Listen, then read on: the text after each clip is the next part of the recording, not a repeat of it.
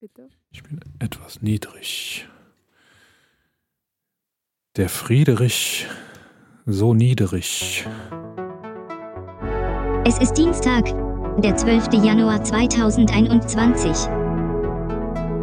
Die Sprecherin des US-Repräsentantenhauses, Nancy Pelosi, hat heute verkündet, dass der Kongress ein weiteres Amtsenthebungsverfahren gegen Donald Trump einleiten wird. Ich bin die zauberhafte Hündin Lotte. Bei mir sind Melina und Dagtür. Ihr hört Königin von Deutschland. Den erhabensten Podcast aller Zeiten.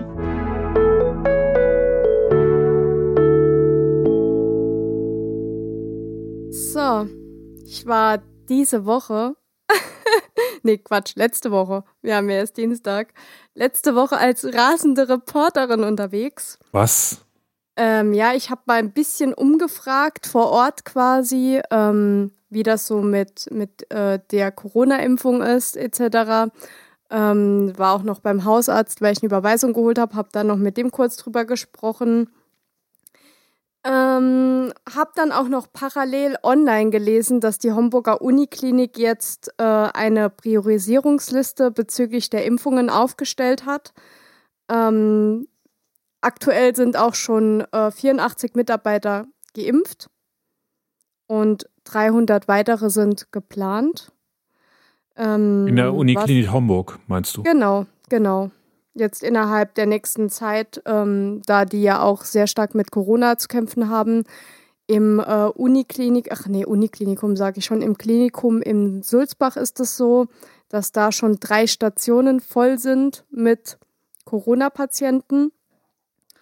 Und ähm, genau, was, was der Hausarzt gesagt hat, was ich nicht gerade dumm fand, also ich fand das wirklich äh, logisch, auch wie er es erklärt hat. Er hat gesagt, ähm, er findet, dass die Hausärzte mit ähm, als erstes geimpft werden müssten, weil die ja quasi mit den ganzen Corona-Patienten als erstes in Berührung kommen oder ja, quasi die ganzen Kranken um sie herum sind, die kommen zu denen in die, in die Praxis und sagen, ah ja, sie haben ein bisschen Husten, Schnupfen und dann äh, kriegen die eine, entweder eine Überweisung für einen Abstrich, äh, teilweise dürfen sie ja selbst machen oder durften selbst machen und hatten dann da quasi die Corona-Patienten sitzen. Dementsprechend sind die sehr schlecht geschützt. Ähm, was war noch? Äh, es wurde mir auch noch von einigen Pflegekräften berichtet, dass sie sich hätten gerne impfen lassen, weil die Einwohner auch geimpft wurden, ähm, sie aber abgelehnt wurden, weil sie in der äh, Prio 1 Liste dennoch priorisiert werden. Also da wird nochmal quasi ähm, qualifiziert, so wurde es mir gesagt, habe ich jetzt nicht nachgeprüft, aber ich habe da mehrere Aussagen bekommen, sowohl äh, mündlich als auch schriftlich. ähm, Genau. Was noch? Ähm, wir kriegen jetzt diese Woche, beziehungsweise heute wurden 1200 Dosen von äh, Moderna äh, geliefert, ja. dem Impfstoff aus der USA, von dem US-Unternehmen. Ähm, in den mm, nächsten zwei Wochen kommen nochmal 1200 Dosen und dann nochmal zwei Wochen später 2400 Dosen. Äh, da können wir uns ja dann beruhigt zurücklegen. Wenn das so weitergeht, dann sind wir irgendwann in zehn Jahren mit der Impfung durch. Dann passt das ja. und ja, das, das war so an sich das, was mir jetzt gerade auf die Schnelle einfällt, was ich äh, die letzte Woche so ein bisschen getrieben habe. Äh, weil es hat mich doch schon ein bisschen gefuchst und gewurmt, dass wir darüber gesprochen haben und Lotte uns dann quasi ergänzen musste, weil wir da mit dem Thema doch ein bisschen schlecht vorbereitet waren. Ja, du hast mit dem Thema angefangen und warst nicht vor. Ich habe hier auch zufällig mir einen Zettel gemacht, auf dem in der Mitte Impfung steht. Ich halte das mal hier in die Kamera, dass du das sehen kannst. Ja. Ähm, ich habe ja auch Kritik geübt äh, auf Social Media die Woche, ähm, auch an der Beschaffungspraxis. Okay. Äh, ich denke aber nicht, dass Deutschland das nicht hinkriegt schnell genug Impfstoff zu kriegen. Ich meine, äh, wir haben jetzt eine vor einem Problem gestanden. Ungefähr vor einem Jahr hat das angefangen, vor etwas mehr als einem Jahr in China und ein bisschen später dann bei uns. Und es ist noch nie auf so eine Problematik so schnell reagiert worden, dass wir nachher einen Impfstoff in der Hand hatten. Und Ja, jetzt ist es es war- natürlich so, ja. dass das eine Zeit lang dauert, diesen Impfstoff auch herzustellen. Das ist nicht einfach wie bei einem, äh, weiß ich nicht, äh, Stück Plastik oder bei einem Werkzeug, das man in jeder Fabrik dann einfach herstellen kann. Das äh, sind schon ziemlich, äh, ziemlich technologisch aufwendige Prozesse, die dann die Firmen BioNTech und Moderna auch nicht außer Haus geben. Aber die ziehen gerade neue eigene Anlagen hoch und äh, werden die Kapazitäten auch kriegen. Ja. Hm, Meine Ähm. Kritik ist aber eine andere. Aber du zuerst noch, ja. Ja, also klar, Deutschland war noch nie in dieser krassen Situation. Allerdings ist ja die Welt, es geht nicht nur um die, Deutschland. die Welt, genau, die Welt. Äh, allerdings ist ja zwischendurch mal äh, ein Paper aufgetaucht, ähm, wo quasi so ein Szenario, weil das ja immer mal wieder entstehen kann, ähm, durchgespielt wurde. Und da wurden ja schon ähm, sehr ja, realistische oder realitätsnahe Berechnungen angestellt. Und da hätte man ja auch schon zu diesem ähm, Szenario, das da auf dem Blatt Papier durchgespielt wor wurde, hätte man auch schon Prozesse im, im Backup äh, konzipieren können, ja, nee. die man dann ausgrabt, wenn sie nötig sind. Wie denn? Es ist kein Impfstoff da. Es, Ja, aber es war ja absehbar, dass der Impfstoff kommt. Ja, aber der, das ist doch der Flaschenhals, dass der Impfstoff nicht schneller geliefert werden. kann. Wenn wir jetzt genug Impfstoff für alle hätten, dann äh, würden wir auch oder dann hätten, dann würden wir vor der Herausforderung stehen, noch mehr Kapazitäten zum Impfen schaffen zu müssen. Aber es ist ja so, dass der Impfstoff ja gar nicht schneller kommt. Ja, aber wie kann es sein, dass Israel die Hälfte äh, aller Einwohner schon durchgeimpft hat und wir hier bei wenigen tausend sind? Ja, weil Israel alles auf eine Karte gesetzt hat in der Beschaffung. Ja, Weil dann Israel- hat Israel auf die richtige Karte gesetzt. Ja, das stimmt. Israel hätte aber auch auf eine andere Karte setzen können. Ja, aber es ist doch bescheuert, einen Impfstoff oder ein Unternehmen zu haben, das in Deutschland forscht und äh, entwickelt und dann das so zu streuen äh, auf, auf fünf Impfstoffe, dass wir ewig warten müssen. Also warum setzt man nicht auf das deutsche Pferd? Weil man weiß, dass die Deutschen sehr gründlich und sehr schnell arbeiten. Ja, man hat ja auf das deutsche Pferd gesetzt, aber auf das falsche. Die Bundesregierung hat sich ja im letzten Sommer an CureVac, äh, ist auch eine deutsche Firma aus Tübingen, beteiligt. Und zwar mit 1,3 Milliarden. Und was hat das gebracht? Überhaupt nichts. Und dann ist Aktuell noch nichts, nee. Und dann ist BioNTech gekommen und äh, hat plötzlich einen Impfstoff gehabt. Da hat im Sommer noch keiner damit gerechnet. Und jetzt stürzt sich, es ist ja nicht Deutschland, es ist die EU. ja, genau. Ähm, es gibt ja einen europaweit, es ist nicht die EU, die einkauft, aber die EU verhandelt Rahmenverträge, so verstehe ich das, und die Staaten ähm, beteiligen sich dann alle daran. Und dass Deutschland jetzt noch was extra bestellt hat, ist da sehr sauer aufgestoßen, auch bei der deutschen Kommissionspräsidentin von der Leyen. Ähm, es ist aber nicht so, also Deutschland kriegt jetzt tatsächlich nicht extra was, sondern äh, das, was Deutschland verhandelt hat, irgendwie 30 Millionen Dosen extra, das ist innerhalb der aktuell bestellten 300 Millionen der EU, das wird da drin so mit verwurschtelt. Das heißt, Deutschland hat äh, für viel Verunstimmung gesorgt und äh, kriegt nachher doch nicht mehr. Also das, das ist auch gründlich in die Hose gegangen. Und ich Ja. äh, wage zu behaupten, dass es ein Fehler ist, überhaupt noch weiter bei BioNTech zu bestellen. Denn BioNTech kann über das nächste halbe Jahr nicht liefern. Von, also die EU hat jetzt 200 Millionen Dosen bestellt plus eine Option auf 100 Millionen. Eine Dosis BioNTech-Impfstoff kostet 12 Euro. Die Preise gibt's.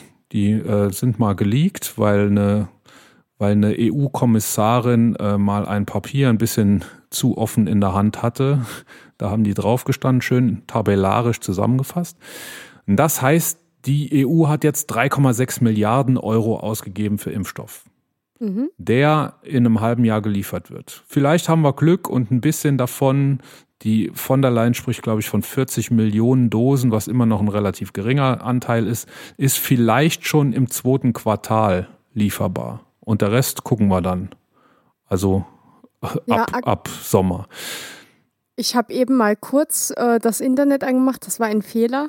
Ich habe nämlich da direkt äh, gelesen, dass ähm, Angela Merkel jetzt schon überlegt, den Lockdown bis ähm, Ende März auszuweiten. Das ist ja ein ganz anderes Thema. Der, der wird so lang sein. Da, da braucht man nicht, das braucht man nicht zu diskutieren.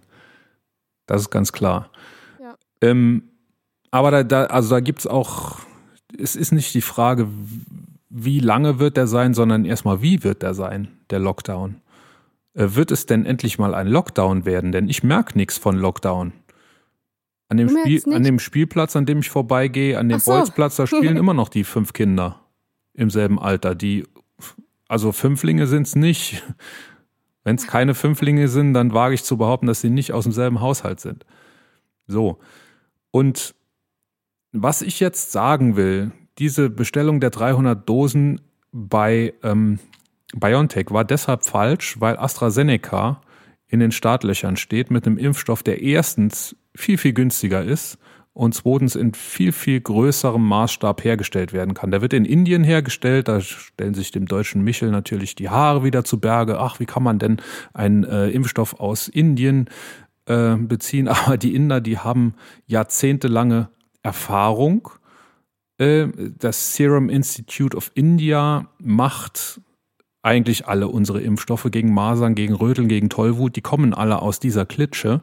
Und mhm. AstraZeneca hat sich mit denen zusammengetan und es ist sehr wahrscheinlich, dass noch im Januar dieser Stoff von AstraZeneca zugelassen wird. Ähm, in England oder Großbritannien hat er bereits Notfallzulassung. Okay. Er ist ja auch von der Uni Oxford mitentwickelt worden, deshalb haben die Briten da eine besondere Beziehung dazu. AstraZeneca, wenn ich das richtig weiß, ist eine schwedische Firma, also auch alles Europa, was da passiert ist. So, und der große Vorteil des AstraZeneca-Impfstoffs gegenüber dem BioNTech-Impfstoff ist, dass er nicht 12 Euro pro Dosis kostet, sondern nur 1,78 Euro. Mhm. Also mal so ein gutes Zehntel. Ne? Die 300 Millionen Dosen würden dann nur 0,5 Milliarden kosten, anstatt 3,6 Milliarden. Und das ist ein Unterschied. Jetzt kann man natürlich böse sein und behaupten, ja, der Impfstoff von AstraZeneca, der ist ja gar nicht so wirksam, der hat in Studien nur 70 Prozent Wirksamkeit ergeben. Das stimmt, aber man hat herausgefunden, wie man die Wirksamkeit steigern kann. Das war nämlich so ein, ein ziemlich großes Ding. Ähm, man hat herausgefunden, dass man die Wirksamkeit bis auf 90 Prozent steigern kann, indem man einfach die Dosierung herabsetzt. Also weniger Impfstoff heißt mehr Wirksamkeit. Das ist auch alles gesichert jetzt. Also man kann bei diesem Impfstoff von 90 Prozent Wirksamkeit ausgehen, wenn er richtig angewendet wird. Es ist kein mRNA-Impfstoff wie die beiden anderen von, Bio, von BioNTech und Moderna. Es ist ein Vektorimpfstoff, also ein quasi klassischer Impfstoff, ähm, der zum Beispiel, nee, so klassisch ist das, also der, das Prinzip ist auch relativ neu, aber es ist erprobt. Zum Beispiel der Impfstoff gegen Ebola ist auch ein Vektorimpfstoff. Und ähm, ich habe mir in der letzten Woche öfter die Frage gestellt, wenn ich mir es aussuchen könnte, mit welchem Impfstoff ich mich impfen lassen würde. Und wenn Geld keine Rolle spielt, dann sagt man 95 Prozent gegen 90 Prozent, dann nehme ich den mit 95. Ne, ist auch eine deutsche Firma hier, BioNTech, äh, cool. Dann die Amis nehmen wir natürlich nicht. Moderna, selbes Wirkprinzip, äh, ist sogar noch ein bisschen teurer, kostet 14,69 Euro übrigens pro Dosis. Zwei Dosen braucht man von allen Impfstoffen. Ähm so, aber ich behaupte oder ich, ich stelle die Frage in den Raum, ich kann sie nicht beantworten. Ähm, der BioNTech-Impfstoff ist sehr, sehr, sehr empfindlich. Der muss bei minus 78 Grad versendet werden, gelagert werden. Äh, wenn die Kühlkette unterbrochen ist, geht man davon aus, dass er nicht mehr wirksam ist. Weiß denn jeder impfende Arzt, dass in den Impfzentren arbeiten Hausärzte, ähm, spezialisierte Ärzte, die machen dort freiwillige Dienste, die kriegen wahrscheinlich auch äh, genug Geld dafür, ne? aber das sind ja alles keine Impfexperten, wie jetzt in diesen klinischen Studien. Wissen die alle zu 100 Prozent, wie man mit dem Zeug umgeht und wird mit dem Zeug immer richtig umgegangen, so dass man wirklich auch diese 95 Prozent ähm, Wirksamkeit, die sich in den klinischen Studien gezeigt haben, dass man die auch wirklich hinkriegt. Ich behaupte, mit dem AstraZeneca-Wirkstoff, da wird man die 90 Prozent kriegen. Denn den kannst du bei Raumtemperatur handhaben, äh, Spritze aufziehen und gib ihm. Aber ähm, bei dem BioNTech-Impfstoff stelle ich mir das sehr viel schwieriger vor. Und ich würde nicht meine Hand dafür ins Feuer legen, dass da jeder Mediziner auch tatsächlich weiß, äh, wie das Zeug richtig zu verabreichen ist. Und mhm. äh, ich glaube, wenn man auf den AstraZeneca-Wirkstoff setzt, dann setzt man auf das sichere Pferd. Ne, das, also ich würde da nicht auf Platz 1 wetten, aber so Platzierung unter den ersten drei äh, ist, glaube ich, da sicher. Und lieber die Spatze dann in der Hand als äh, der, die, lieber der Spatz in der Hand als äh, die Taube auf die dem Dach. Taube. So, und deshalb sage ich, die EU macht einen Fehler, dass sie sich jetzt auf öffentlichen Druck hin gebeugt hat und 300 Dosen Impfstoff bei BioNTech eingekauft hat. Die EU hätte warten sollen bis Ende Januar, bis man abschätzen kann, wann AstraZeneca zugelassen ist. AstraZeneca ist auch schon, beziehungsweise die, äh, dieses indische Institut, die sind auch schon fest am Produzieren. Das heißt, die haben schon einiges auf Halde und die werden äh, ungefähr doppelt so viel nachher produzieren können wie BioNTech, weil es ein einfacheres äh, Prinzip ist. Und ich hätte auf diesen Wirkstoff gesetzt. Da hat äh, Europa auch schon eingekauft, 400 Millionen sogar. Das heißt, die Bestellung ist schon da. Man muss nur noch abwarten. Und ich wette jetzt darauf, dass, dass diese Folge werden wir und diese Stelle, die jetzt kommt, werden wir rauskramen, wenn es soweit ist. Ich wette jetzt darauf, dass der AstraZeneca-Wirkstoff da ist, bevor der BioNTech-Wirkstoff da ist. Das also heißt, man hat. Im Spätsommer oder im Sommer? Nee, im Frühjahr. Im Frühjahr. Wesentlich früher wird der mhm. da sein als der BioNTech-Impfstoff, die 300 Dosen, die jetzt bestellt sind. Und äh, das heißt 3,6 Millionen aus dem Fenster geworfen. Das ist meine Kritik. Ich will ja auch mal kritisieren hier. Gut, ja. wo wir dann bei Kritik sind, äh, bist du eigentlich durch mit dem Thema oder? Ich bin äh, mit dem Thema ansonsten durch, ja. Gut, warten wir mal ab, wie das noch mit den Impfungen läuft. Im Moment ist das ja immer noch sehr überschaubar und ähm, langsam. Ähm, da du ja jetzt von, von rausgeworfenem Geld gesprochen hast, wir haben ja letzte Woche in der letzten Folge äh, schon über die Autobahn GmbH gesprochen. Oh ja, Andi. Ja, und äh, der, Andi, der, der Andi Scheuer, der war jetzt da in letzter Zeit ähm, öfter in den Medien äh, zu diesem Thema, ähm, auch weil sie ja am 1.1. quasi offiziell gestartet ist, die Autobahn GmbH. Und äh, da musste er sich natürlich vielen Fragen und äh, Kritiken ähm, stellen. Und äh, ich finde es bemerkenswert, äh, wie das an dem vorbeigeht oder an dem abprallt. Ähm, äh, pff, ja, dickes Fell hat er. Und ähm, hast du mitbekommen, dass die jetzt schon, obwohl sie erst zum 1.1. offiziell gestartet sind, zum dritten Mal umgezogen sind? Ja, das ist in dem, äh, in dem Frontal, Frontal 21 Beitrag, den ich beim letzten ja. Mal verlinkt habe, ist das ganz gut drin. Genau. Äh, und die, die Mieten sind, glaube ich, auch immer gestiegen, ne? Von ja, Weiß also, ich nicht, wo haben sie angefangen? Bei 300 Euro pro Quadratmeter oder so? Also sie sind jetzt bei 900 Euro pro Mitarbeiter pro Monat und dabei bei 6,4 Millionen im Jahr. Also die, die dort sitzen. Und auch sehr repräsentativ Berlin-Friedrichstraße, ne? Ja, die Europa City ist das, genau. und ähm, ja, ich fand auch schön äh, in, in dem Beitrag, in dem das äh, auch angesprochen wurde, wurde auch gesagt, äh, dass, dass diese Art äh, der Handhabe nicht vorzeigbar ist. Äh, schön, dass der Reporter da weiterdenken kann als unsere Politiker. Ähm, zusätzlich wurden noch von 1,4 Milliarden Euro Verwaltungskosten äh, pro Jahr gesprochen.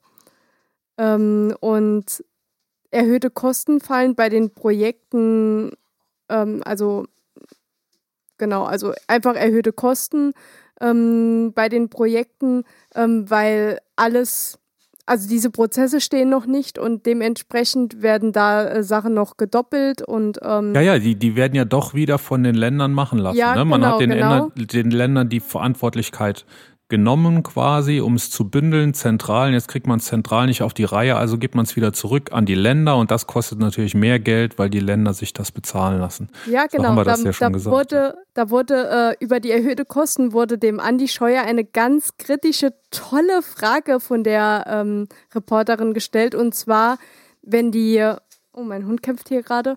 Hörst du ihn eigentlich? Jupp. Okay. Wenn die, ich versuche trotzdem weiterzumachen, wenn die Kosten ähm, für Verwaltung und Aufwand etc. so hoch steigen im Gegensatz zu vorher, wo denn das Geld da hergenommen wird, ob das Geld dann von den laufenden Projekten oder auch von zukünftigen Projekten dann weggenommen wird, sodass diese nicht mehr durchgeführt werden können. Und Ja, das da ja musste, auch. Das, Genau. das kommt ja aus dem, äh, also wenn das Geld nicht mehr reicht und, und äh, die Kosten laufen trotzdem fort, dann nimmt man das aus dem Investitionshaushalt. genau, genau. Dann können eben keine Brücken mehr gebaut werden. Ja, und unsere Brücken sind ja bekanntlich äh, sehr marode. Äh, teilweise, ich habe auch gesehen in, in dem Bericht, ähm, die Lkw-Fahrer müssen teilweise ein bis zwei Stunden Umweg fahren, ähm, weil sie Brücken nicht passieren können wegen des Gewichts oder sie müssen umladen, damit das Gewicht im Lkw besser verteilt ist, damit bei der, bei der Waage quasi ähm, ein grünes Licht gegeben wird, weil vorne der Sattelzug und hinten, äh, nee, vorne der LKW und hinten der Sattelschlepper oder wie nennt man das? Der, Hinten, das ist, glaube ich, der Aufleger. der, äh, okay, der Vorne, das ist Aufleger. der Schlepper und hinten der Aufleger. Genau, die werden da bei der Gewichtserfassung äh, voneinander getrennt. Dementsprechend musste er da umbauen in seinem LKW, also total bescheuert. Und ähm, was, was äh, Andi Scheuer noch ähm, Positives äh, mit eingebracht hat in das Gespräch. Er hat auch ähm, gesagt, ja, er findet das nicht gut, dass äh, das Unternehmen jetzt erst ab 1.1. an den Start geht und man schon nur das Schlechte sieht. Ähm, sie haben gar keine Chance, da etwas Gutes äh, zu platzieren aktuell.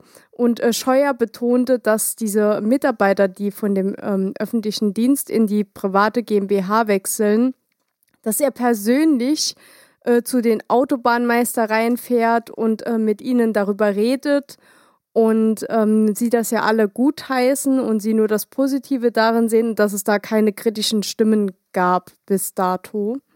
Ähm, was mich da interessieren würde, wenn der dann zu den Autobahnmeistereien fährt, keine Ahnung, von Berlin zum Beispiel in den Südwesten oder so, äh, fährt er dann da über die Autobahn? Meinst du, der macht das oder?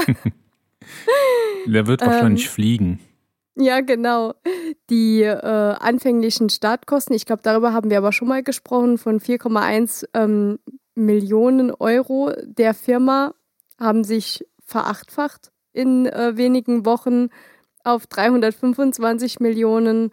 Und ähm, Das sind aber nur die Startkosten, das sind keine laufenden das Kosten. sind ne? die Das sind nur Startkosten. genau. Ja, genau, die Startkosten. Und äh, er, er begründete das mit ähm, dem Argument, dass ähm, 1500 IT-Systeme ja zusammengefasst und äh, synchronisiert werden mussten und ähm, das damit zu rechtfertigen ist. Unter anderem damit zu rechtfertigen ist. Also sehr interessant und ähm, ja, ich habe jetzt einen steifen Nacken von dem ganzen Kopfschütteln. Was soll ich sagen? Jetzt verrate mir aber, was ist denn das für ein Beitrag, den du dann gesehen hast? Ähm, der war im ersten gewesen. Ich äh, müsste dir da, wenn er in der Mediathek ist, den Link schicken. Dann können wir den in dem Podcast verlinken. Genau das wollte ich vorschlagen. Perfekt. Habe ich Schön. heute ja noch ein bisschen Arbeit nach der Arbeit. Warst du auch noch in der Mediathek? Hast du, hast du äh, den äh, von Schirach-Film geguckt?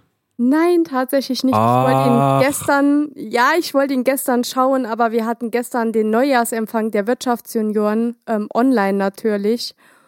Und äh, das ging dann bis ähm, kurz nach elf und ähm, da war ich nicht mehr fähig, noch einen Film zu schauen. Ich weiß ja auch gar nicht, ob Neujahrsempfang nicht zu der Art von Veranstaltung gehört, die man eigentlich nicht mehr haben muss.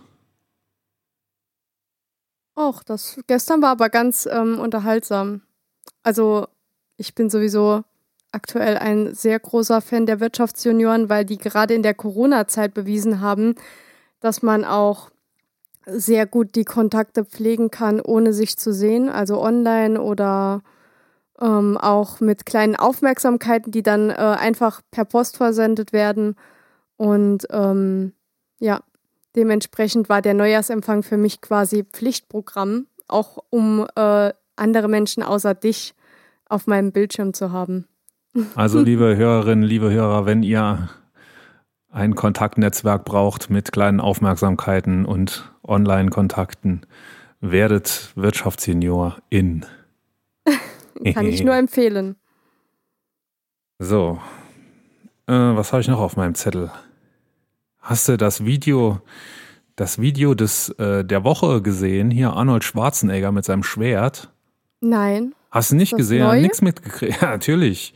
Arnold mein Schwarzenegger ist ja Republikaner, war ja Oh. Gouverneur von, von äh, Kalifornien und war aber immer schon Trump-Kritiker und hat jetzt ein Video gemacht, sehr pathetisch mit Musik und er sitzt da und hat die ganze Zeit so ein großes Schwert in der Hand und erzählt äh, von seinem, von seinem äh, Papa, der Nazi war und äh, nach dem Krieg, als er geboren wurde, 47 äh, in Österreich ja groß geworden, ist der Papa immer heimgekommen und hat gesoffen und die Mama gehauen und da hat er dann so einen großen Bogen gemacht, ne, wenn die Demokratie entgleitet, dann passieren so Sachen und deshalb ist er da sehr sensibel und äh, dann am Schluss kommt er dazu, ähm, hier, die Demokratie ist wie ein Schwert, je mehr du das äh, aber ich mache ich mach das anders. Ich, äh, Mickey Beisenherz in Apokalypse und Filterkaffee hat das eigentlich äh, zusammengefasst, wie das kein anderer zusammenfassen kann. Er macht ja auch immer gerne Stimmen nach und bei Mickey Beisenherz hat sich die Berichterstattung über dieses Video ungefähr so angehört. Ich fand das ja mit dem Schwert, fand ich ja wirklich, weil der sitzt da wirklich. Also er sagt ja, oh, the Trump, he will soon be forgotten older than an old tweet. And then, do you see this sword? The more you temper a sword, the stronger it becomes. The more you pound it with a hammer and then hit it in the fire and then thrust it into the cold water. Du denkst wirklich, das ist doch toll. Ah ja, aber jetzt, wo ich, also ich habe es mal kurz gegoogelt, jetzt, wo ich das Bild sehe, doch, das Bild habe ich gesehen, aber ich habe es nicht wahrgenommen, ehrlich gesagt. Ähm, die, die, die Nachmache da von dem Arnold Schwarzenegger, die fand ich allerdings sehr gut und sehr passend.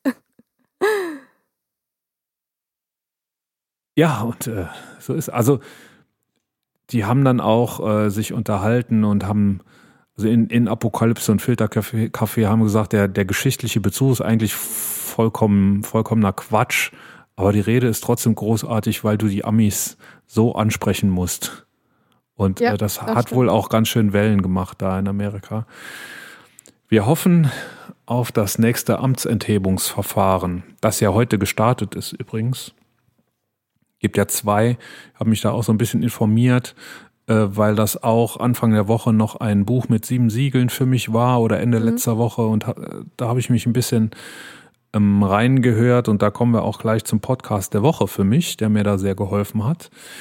Ähm, es gibt zwei Methoden jetzt, wie man Trump noch loswerden kann. Mhm. Und äh, das ist auch sinnvoll, Trump loszuwerden, da komme ich gleich dazu. Äh, Das eine ist, ähm, nach dem 25. Anhang der amerikanischen Verfassung gibt es die Möglichkeit des Kabinetts, also der, des äh, Vizepräsidenten und der Minister, zu sagen, der Präsident ist krank, er ist amtsunfähig, wir setzen den ab. Das muss im Kabinett mit Zweidrittelmehrheit passieren. Mhm. Ähm, der Kongress, also die Volksvertretung in Amerika, der ja mittlerweile eine demokratische Mehrheit hat, hat einen Antrag gestellt an den Vizepräsidenten, der, wie wir jetzt seit letzter Woche wissen, Pence heißt, Mike Pence, jetzt muss ich selber nochmal überlegen, hat einen Antrag gestellt, äh, dieses Verfahren in- Kraft zu setzen, also den Präsidenten abzusetzen mit den Ministerkollegen. Mike Pence hat aber abgelehnt. Das heißt, diese, dieser Weg ist versperrt. Also geht man jetzt wieder über ein Impeach Impeachment-Verfahren. Das ist, ähm, das wird im Kongress initiiert und zwar im Repräsentantenhaus wo die Demokraten ja die Mehrheit haben. Ähm, dazu reicht eine einfache Mehrheit, das Verfahren auf die Straße zu setzen. Dann gibt es äh, Zeugenanhörungen und dergleichen. Und am Ende entscheidet der Senat und der muss mit Zweidrittelmehrheit entscheiden. Dazu reicht die demokratische Mehrheit nicht. Das heißt, da müssten einige Republikaner noch mitstimmen. Ähm, das am 20. Januar wird ja Biden vereidigt und theoretisch ist es noch möglich, das bis zum 20. durchzuboxen. Die nächste Senatssitzung wird am 19. sein. Ähm, da können, ich weiß nicht genau, wie es ist, da würden dann die Anhörungen passieren und am 20. könnte dann noch eine Abstimmung passieren. So, und ein impeachter Präsident, also das, das würde ja eigentlich für die laufende Präsidentschaft keinen Unterschied mehr machen, wenn man den unmittelbar vor dem Amtswechsel noch loswerden würde. Aber der ganz, ganz große Vorteil ähm, ist, dass wenn ein Präsident ein Impeachment-Verfahren durchlaufen hat und auch verloren hat, also ähm, äh, des Amts enthoben wurde, dann äh, kann ein Antrag gestellt werden, dass der lebenslang keine öffentlichen Ämter mehr ausfüllen darf. Das ist schon mal schön oder das wäre schon mal schön, denn äh, dieses Gespenst der zweiten Amtszeit ist ja noch nicht ganz verflogen.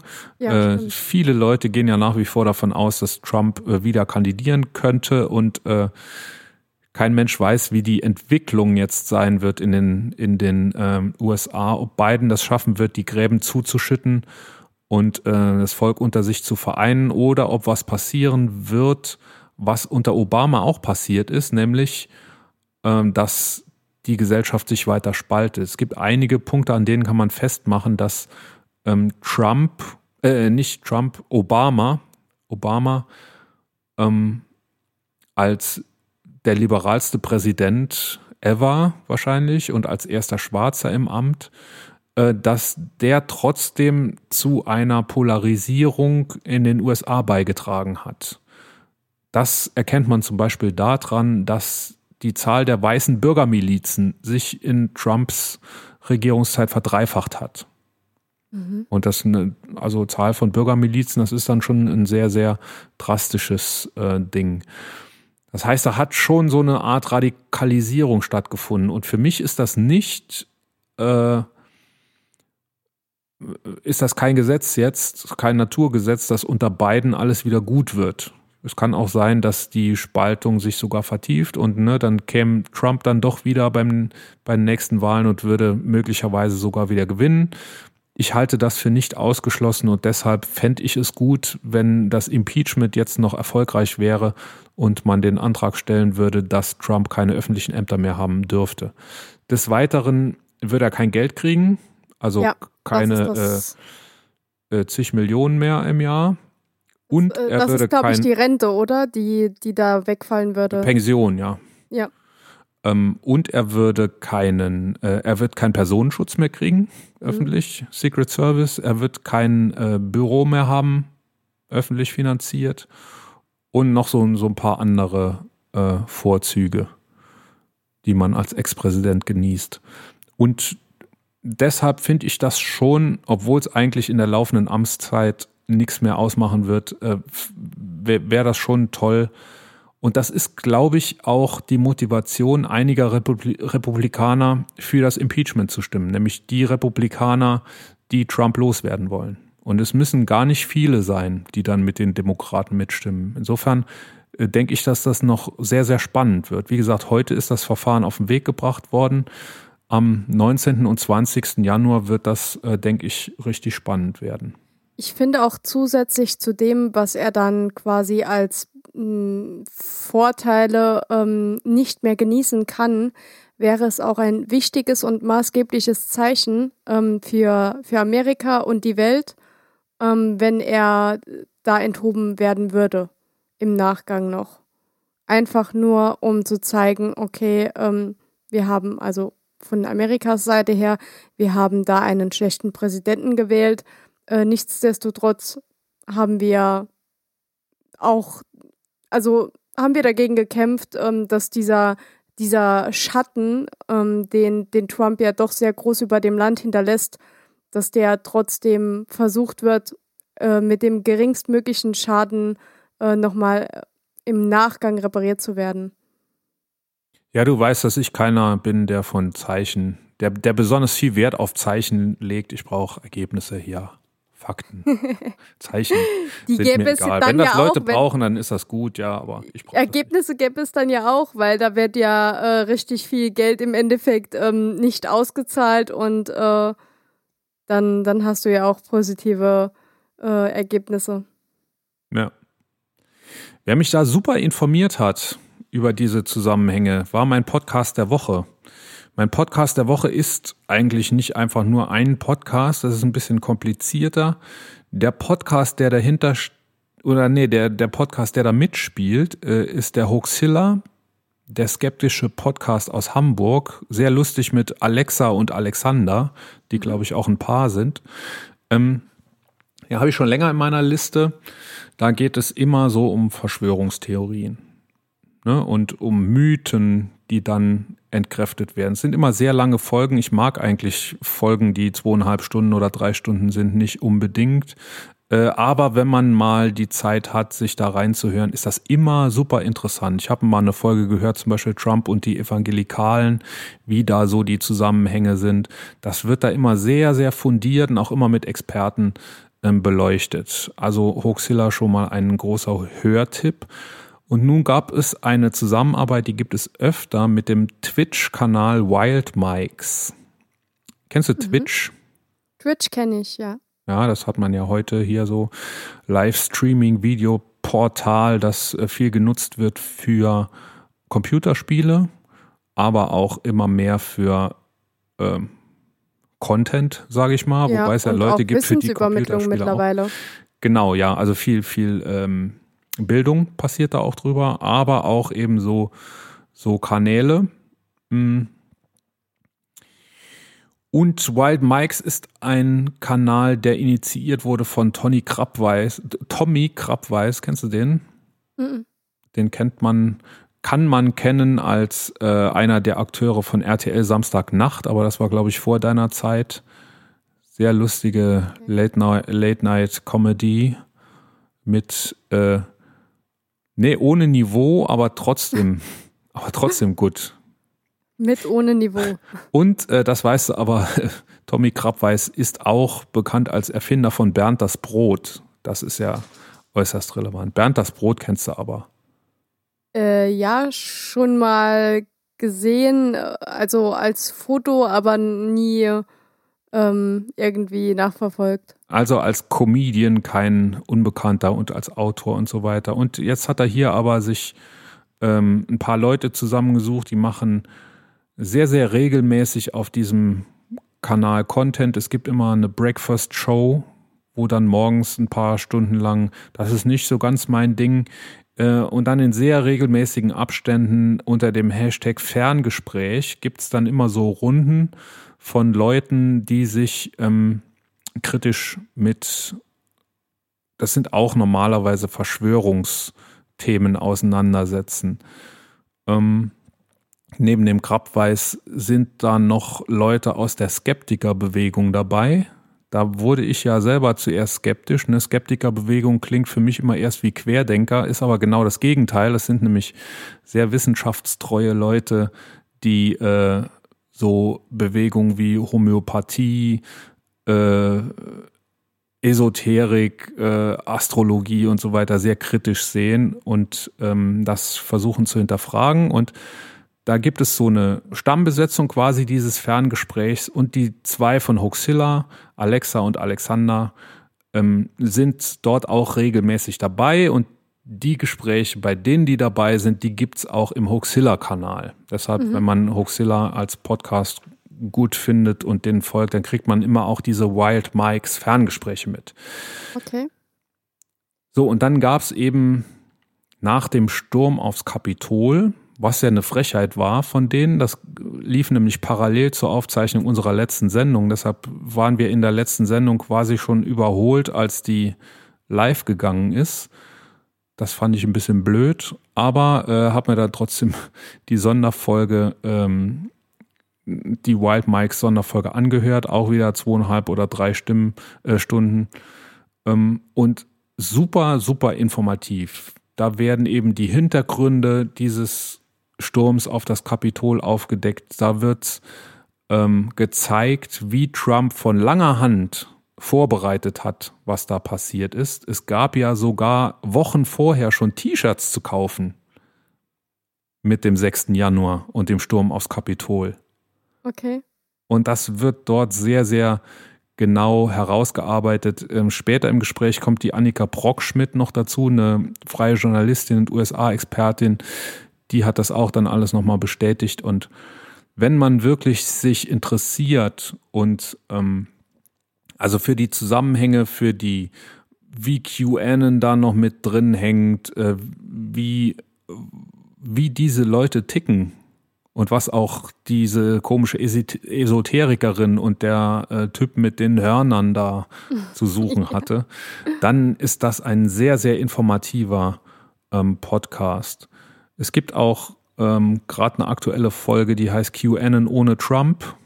Also was passiert jetzt mit äh, den Verschwörungstheoretikern in den USA, wenn Trump nicht mehr ist? Mhm. Das werde ich mir auch anhören. Und ähm, es gibt eine Folge aber über Impfen schimpfen, die werde ich mir auch noch anhören. Ähm, da macht noch mit Martin Moder, der mir ähm, gerade kürzlich als YouTuber aufgefallen ist. Er hat den Mega-YouTube-Kanal. Mega ist dort die Abkürzung für Make Europe Gescheit Again. Der ist Österreicher, äh, Biologe und der räumt dort mit ähm, Fake Facts über Impfungen und über Corona auf da freue ich mich auch sehr drauf, auf die Folge. Deshalb hier Podcast der Woche Hoaxilla beziehungsweise Wild Mikes beziehungsweise die Zusammenarbeit der beiden Kanäle. Du bist wieder dran. Ähm, ja, also ich habe heute auch meinen Podcast gehört im Dunkeln, nachdem ich jetzt zwei Wochen äh, gewartet habe, bis die neue Folge rauskommt. Hast du schon ja, bezahlt? Äh, also ich bin mir nicht sicher, ehrlich gesagt, weil es, ich konnte es abspielen, aber ich wüsste nicht, dass ich da äh, schon bezahlt habe, aber mal abwarten. Ähm, was mich so geärgert hat, äh, dass die angekündigt haben, dass sie da neue Beweise haben und äh, was den Fall nochmal aus einem anderen Licht beleuchten könnte, bla bla bla. Ähm, Im Endeffekt war heute nur Blabla eigentlich. Sie waren da an einer Waldstelle, ähm, wo vermutet wird, äh, dass äh, der Schwager ähm, dort die Leiche abgelegt haben könnte, wenn er es denn war. Und ähm, ja, also ich fand es heute affig. Ich fand es auch ein bisschen ärgerlich, dass man auf diese Folge dann so lange warten musste. Und, ähm, oder sogar drei Wochen, glaube ich, äh, die ich gewartet habe jetzt und ähm, haben quasi das Interessante nochmal in die nächste Woche reingezogen. Also ich weiß nicht, ob sie mich damit dann noch locken können, weil vorher war es immer so, dass jede Folge äh, interessante Aspekte hatte und gefesselt hat mit dem Inhalt und ähm, diese Folge war so das krasse Gegenteil von vorher. Ich fand sie sehr schwach und ähm, sehr lieblos auch irgendwie. Also man hat nicht mehr diesen Spirit gespürt der zwei äh, Damen, die das machen. Und, Obwohl die äh, ja alle vorproduziert waren, ne? sechs Folgen vorproduziert. Das ja, heißt, es ist nicht ja, genau, so, dass die, die jetzt merken, dass sie erfolgreich sind und irgendwie weniger äh, in die Produktion reinlegen, weil ja, die, ist ja alles schon sechs, fertig. Die sechs ersten waren vorproduziert, die da allerdings nicht. Ach so, das ist gar nicht mehr eine der sechs. Genau. Mhm. Das da ist schon quasi, waren es sechs oder waren es fünf? Ich glaube, es waren fünf vorproduziert und das da ist die sechste. Ich habe da keinen Überblick, ich schaue nie auf die Nummerierung, aber äh, pf, ja, es war nicht so dieser, dieser Nervenkitzel und äh, dieses Interesse diesmal da. Vielleicht auch, weil du es beim letzten Mal schlecht gemacht hast und ich habe es dann aus einem anderen Blickwinkel gesehen. Ich weiß nicht genau, aber diesmal dachte ich so, aha, dafür habe ich jetzt so lange gewartet. Okay, die Enttäuschung ist da. Überschätzt du aber meinen Einfluss auf dich? Ja, wahrscheinlich.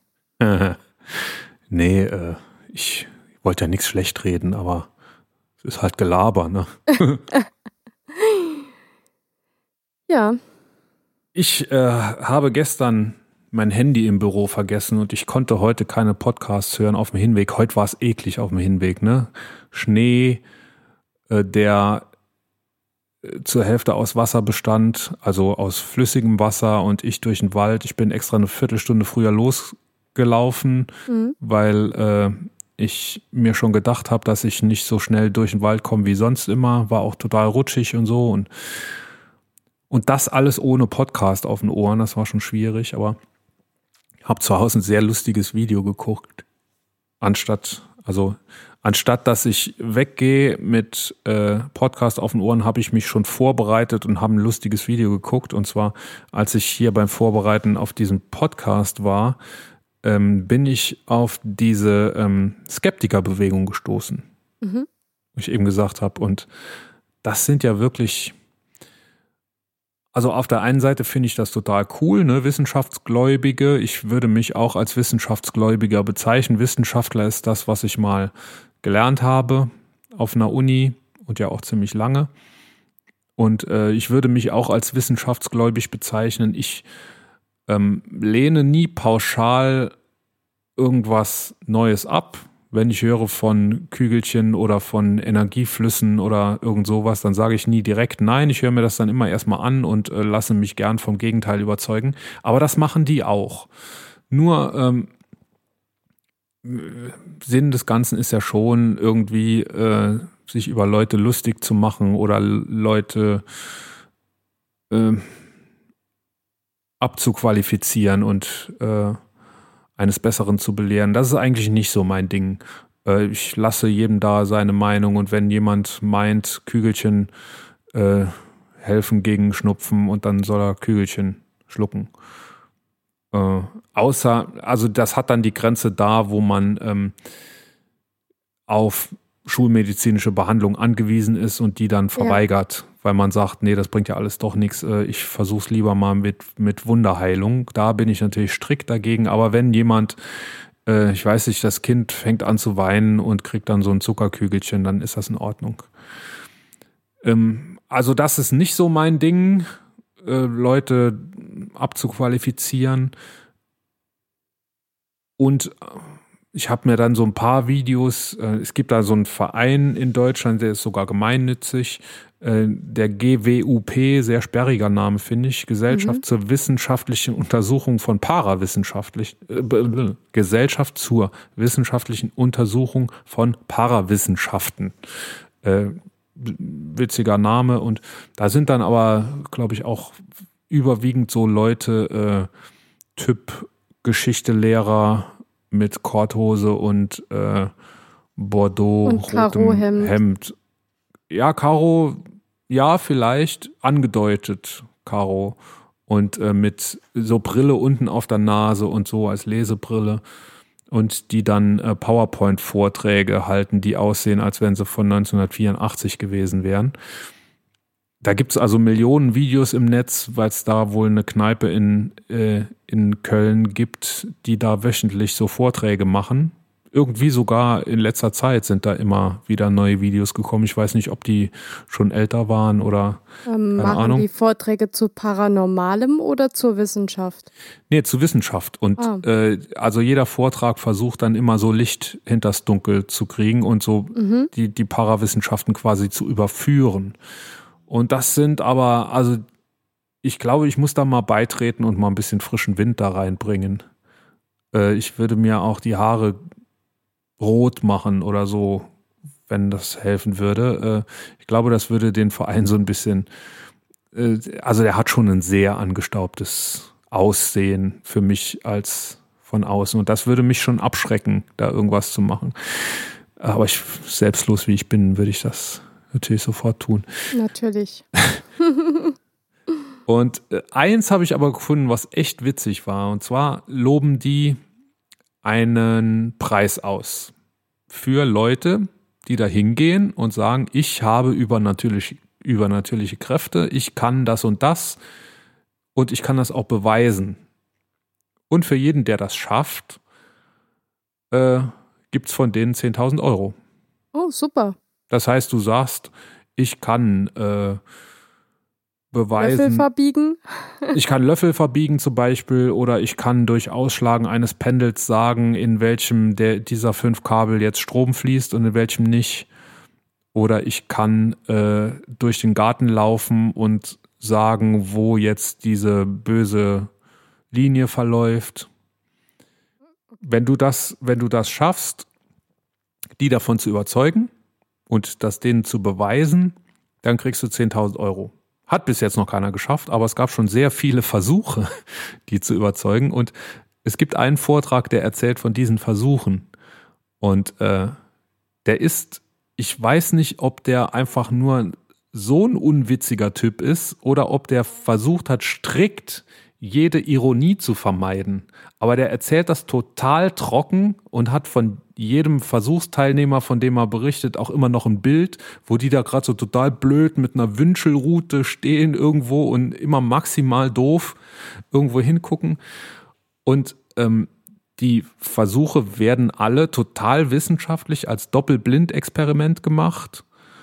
Ähm, da erklärt er dann Versuchsaufbauten und so, ne, und von Leuten, die homöopathischen Pflanzendünger erfunden haben und die, das wird dann wirklich in Zusammenarbeit mit dem, ähm, der sich da beworben hat, in Zusammenarbeit wird dieser Versuchsaufbau konzipiert und dann wird das wirklich äh, in einer statistisch relevanten Menge, also wenn es so ein 1-0-Experiment ist, entweder es geht oder es geht nicht, äh, dann an 50 Proben gemacht, ne? Und also das heißt, er muss nicht nur einmal richtig pendeln, sondern er muss 50 Mal richtig pendeln, damit du so eine einigermaßen verlässliche und äh, belastbare statistische Aussage Ja. kriegst. Ja, klar. Und das ist halt immer bei allen Experimenten in die Hose gegangen. Es gab einen, der konnte auf einer Landkarte pendeln, wo im Umkreis von Würzburg äh, ein Kilo Gold versteckt ist, vergraben ist. Der hat das Kilo Gold sogar mitgebracht, hat zu denen gesagt, hier, jetzt vergrabt ihr das mal irgendwo und ich kann rauspendeln, wo ihr das hingetan habt. Und er war natürlich total am anderen Arsch von, von Wolfs, äh, nicht von Wolfsburg, von Würzburg, wo der dann gebuddelt hat. Äh, oder ein anderer, der äh, im Garten mit einer Wünschelrute eine böse Linie entdeckt hat und dann wurde die markiert. Dann hat der Typ die Augen verbunden gekriegt, ist irgendwo hingeführt worden, dreimal rumgedreht und dann musste er wieder äh, in einer Reihe von, ich glaube sogar 50 Mal auch äh, mit seiner Wünschelrute mit verbundenen Augen durch den Garten und äh, feststellen, wo die Linie ist. Und da war, die Aber war dann auch überall im Garten, nur nicht da, wo sie vorher war. Und Was ist denn eine böse Linie? Das habe ich eben schon nicht verstanden. das weiß ich nicht. Okay.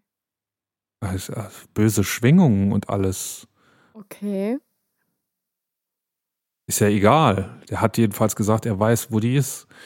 Und dann hat er auch erzählt, kriege ich das noch zusammen von, also da rufen ja viele Leute an und sagen, ich kann das, ne? Und ich kann in die Zukunft gucken und äh, ich kann jetzt schon, ich weiß jetzt schon, dass es im nächsten Jahr drei schlimme Erdbeben geben wird. Und da sagen die natürlich immer, ja, das reicht ja nicht, wir brauchen das genauer. Äh, wir äh, drei Erdbeben gibt's immer irgendwann und dann nachher sind's vier und dann sagst du ja, aber von drei, die drei habe ich vorhergesehen, das eine habe ich nicht gesehen oder so.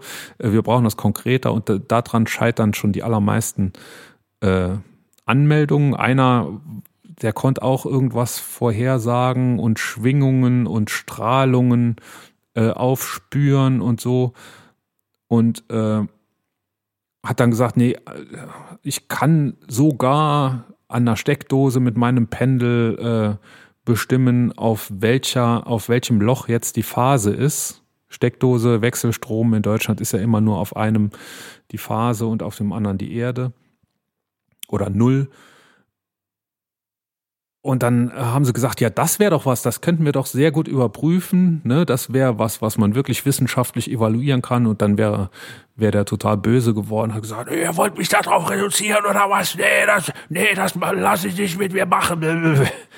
Und so. Okay. hm. Und äh, ja, dann hat er dann auch so total trocken so eine Auswertung mal äh, präsentiert, wie die Versuche bis jetzt gelaufen sind und gar nichts halt. Ja, das ist bitter. Und irgendwie, also so diese unwitzige Art, wie der präsentiert, auch mit so einer PowerPoint-Präsentation aus 1984, äh, das ist irgendwie das Witzige an dem Video. Ich werde das auch verlinken. Natürlich. Er hat das wahrscheinlich noch so aus seinem damaligen Studium übernommen, so wie sie es Sellemols gemacht haben. Sellemols. Ich sehe gerade, der Verein wurde 1987 gegründet. Vielleicht ist die PowerPoint auch von 1987. Ja, CI durchgezogen. Und wurde immer nur um äh, die Bilder der aktuellen Probanden ergänzt, die doof irgendwo hingucken. Ja, witzige Geschichte. Ähm, ich, so einen Verein machen wir auch mal.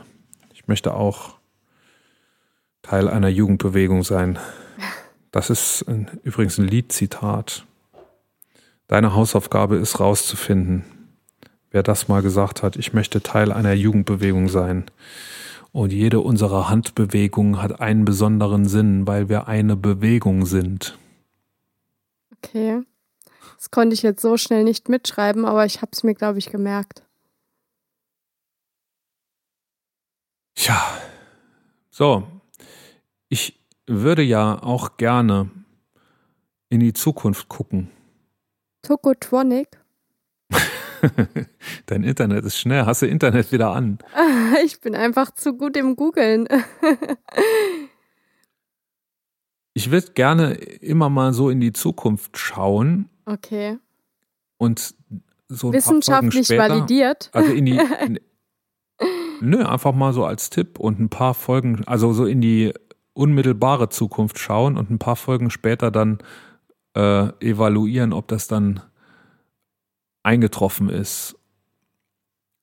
Einen Blick in die Zukunft habe ich ja eben schon gewagt, nämlich dass sich der, der Einkauf der äh, BioNTech, der 300 Millionen BioNTech-Dosen als Fehler erweisen wird. Das wollen wir uns, das müssen wir irgendwo notieren, dass wir dann wieder nachgucken. Wollen wir uns einen Tipp erlauben, wie das Impeachment-Verfahren ausgehen wird? Gegen Donald Trump? Ähm, also ich denke, es geht nicht durch. Du denkst, Donald Trump wird nicht des Amtes enthoben? Ja, leider. Dann sag ich, es geht durch.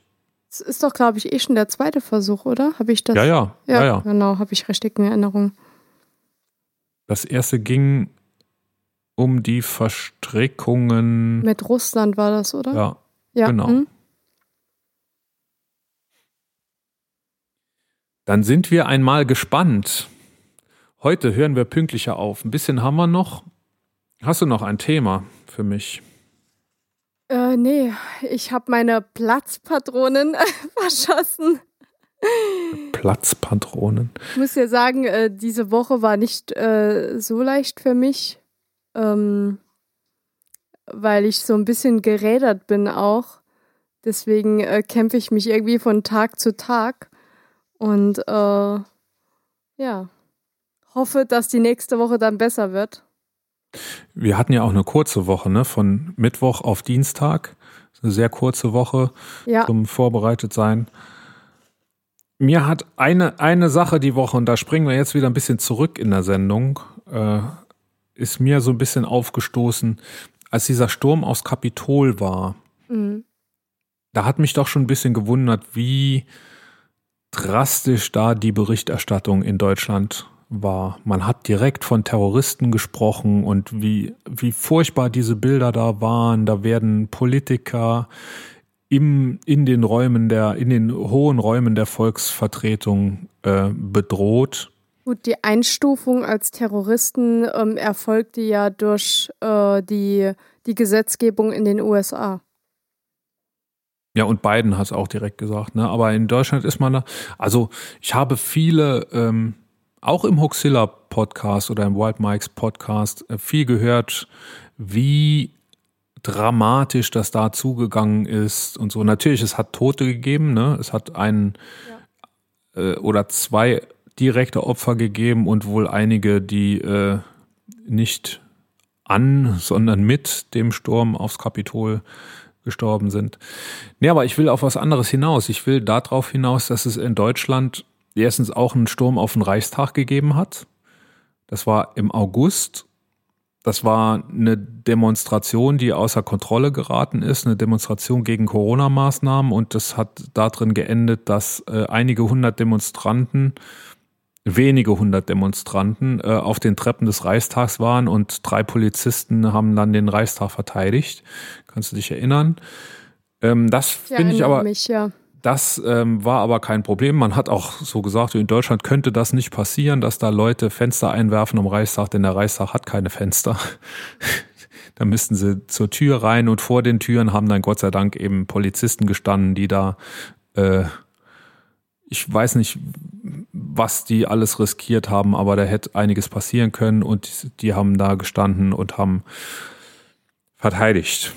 Finde ich großartig. Äh, ich will, ich spiele aber auf einen anderen Zwischenfall an, nämlich als die AfD, drei Politiker der AfD, der Petr Bistron, der Hans-Jörg Müller und der Udo Hemmelgarn, äh, Leute eingeladen haben in den Bundestag und die da rumgelaufen sind und Politiker bedroht haben, auch äh, bis in die Abgeordnetenbüros hinein oder vor die Büros.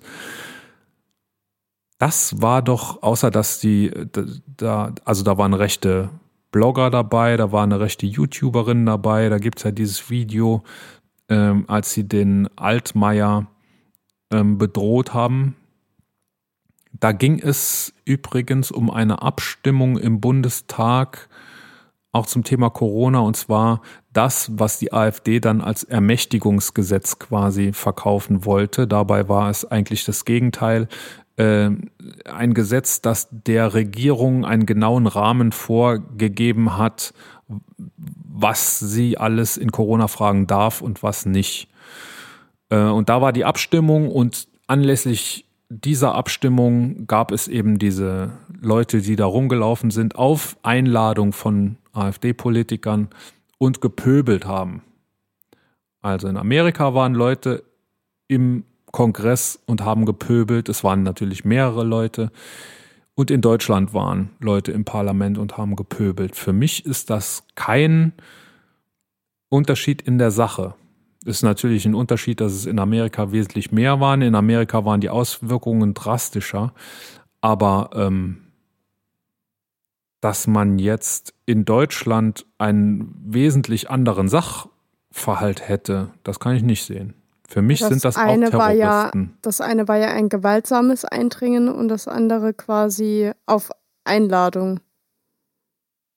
Ja, also im anderen Fall hat man sich die Terroristen sogar ins Haus geholt und nicht Mann, also die AfD. Ja. Dieser Herr Bistrom, ich nenne die Namen gerne und ich nenne die auch gerne mehrfach. Der Herr Bistrom, der Herr Müller und der Herr Hemmelgarn haben diese Leute ins Parlament geholt. Und was mich jetzt interessiert hat im Nachgang, was denen für Strafen drohen, ne? sind ja mhm. gerade gestern auf Social Media die Videos rumgegangen, so äh, es hat ja äh, auch sehr lustig. Es hat eine, ich glaube sogar 16-jährige äh, Hackerin, nee, nee, 24, 24, hat da was durcheinander geworfen, 24 ist sie, eine Hackerin gegeben, die ähm, wohl Trumps neue Lieblingsplattform Parler gehackt hat und rausgefunden hat, wer jetzt alles bei diesem Sturm aus Kapitol dabei war. Da gab's, da, da, ähm, das hat sie geleakt und ähm, der Geheimdienst in Amerika ist aufgesprungen und hat da direkt äh, jede Menge Verdächtige auf No-Fly-Listen gesetzt und da gab es gestern jede Menge Videos, die durchs Netz gegangen sind von Verhaftungen in Flugzeugen und an Flughäfen, was wohl auch auf diesen Leak zurückgeht. Und äh, mit denen möchte ich nicht tauschen. Das erstens sind nee. die Sicherheitskräfte mit denen nicht besonders zimperlich umgegangen und ich glaube, denen äh, auf die warten auch Verfahren. Weißt du, was sie in Deutschland gekriegt haben? Mm, ich denke nichts, oder? Wenn du Hausver schon so fragst. Hausverbot im Bundestag. Oh, oh je, hm. das ist aber. Ich weiß jetzt nicht, ob lebenslänglich aber es ist erstmal ein Hausverbot und wahrscheinlich werden Ordnungswidrigkeitsverfahren eingeleitet. Mhm. Aber ich denke, jetzt noch mal kurz, um auf Amerika zurückzukommen, ähm, da gab es ja schon Aussagen, die aufgenommen wurden und ähm, in den Aussagen wurde ja von den Leuten gesagt, dass äh, sie von, den, von dem ähm, Präsidenten dazu aufgerufen wurden, das zu tun. Und dementsprechend denke ich jetzt nicht, dass sie extrem hart bestraft werden, weil sie sind dem Aufruf ihres Präsidenten gefolgt. Also da, da waren, glaube ich, ein paar äh, Überschlaue dabei, die sich darauf berufen und ich denke, dass, dass da jetzt nicht diese mega harte Strafe kommen wird in Amerika. Bei denen, die das so aussagen. Können wir auch noch einen Blick in die Zukunft wagen. Ja. Was sagen wir? du, ja, sagst du sagst das Gegenteil von mir. ja, richtig, natürlich. Ja, hätte ich aber auch eh. Ich glaube, ich glaube, das wird auch hart, ich glaube, das wird in Amerika hart bestraft werden, weil in Amerika die, ähm, die Gräben eben so tief sind, weil es da so ein, so ein, äh, weil es da so radikalisiert ist. Ja, aber wenn es nachweislich ist, dass der Präsident dazu aufgerufen hat, was ja nachweisbar ist, also du hast ja auch eben sogar gesagt, das wurde schon äh, von langer Hand geplant und da wurden sogar T-Shirts verteilt etc., ähm, dann denke ich eher, dass Trump, wenn er in dem, dem Verfahren da seine, hm, wie nennt man das, Immunität verliert, ja, ja. Ähm, dass er da dann dafür gerade stehen muss in dem Sinn. Ja, aber du hast ja gesagt, das Verfahren wird er überstehen, dann wird er auch seine ja. Immunität behalten. Ja, ich Oder denke, ich weiß ich gar nicht, inwiefern das miteinander gekoppelt ist. Ja. Müssen wir uns in einer der nächsten Folgen angucken. Ja, stimmt. Also ich ne? sage, sie werden nicht so hart bestraft. Ähm, wie setzen wir die Grenze zwischen hart und nicht so hart? Ich sage, sie kriegen mehr als Hausverbot. ja. Also ich sage, wir machen also, es an zwei, mehr als an zwei Hausverbot fest. bekommen, denke ich auch den mit den Hörnern und die Esoterikerin. Ich sag, die gehen beide in den Knast. Okay. Der Hörnermann und die Esoterikerin. Gut.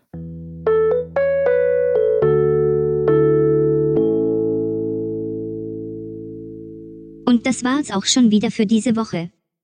Wenn wir euch gefallen haben, abonniert uns, empfehlt uns weiter und hinterlasst einen Kommentar auf könig-in.de König mit OE oder bei Facebook oder Instagram?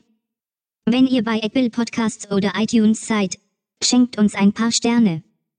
Schreibt mir an lotte.könig-in.de, wenn ihr Anregungen oder Kritik habt. Und nun zum Schluss wie immer Daktür mit dem Königin von Deutschland Song.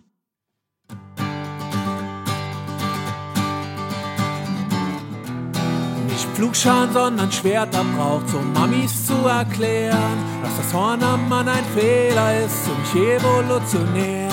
Mein Impfstoff soll ich sein, gut und billig und vor allem als erster fertig.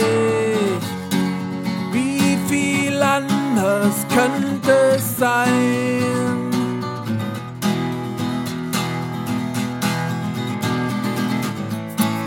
Wir erstmal Königin von Deutschland sind. Du wirst schon sehen, du wirst schon sehen. Dann weht hier ein anderer Wind, ich weiß es genau. Dann wird es gehen, dann wird es gehen. Dann fliegen die ganzen Spacken von der AfD. Du wirst schon sehen, du wirst schon sehen. Und alles wird viel schöner sein, Landschaften blühen dann wird es gehen, mit uns wird's gehen.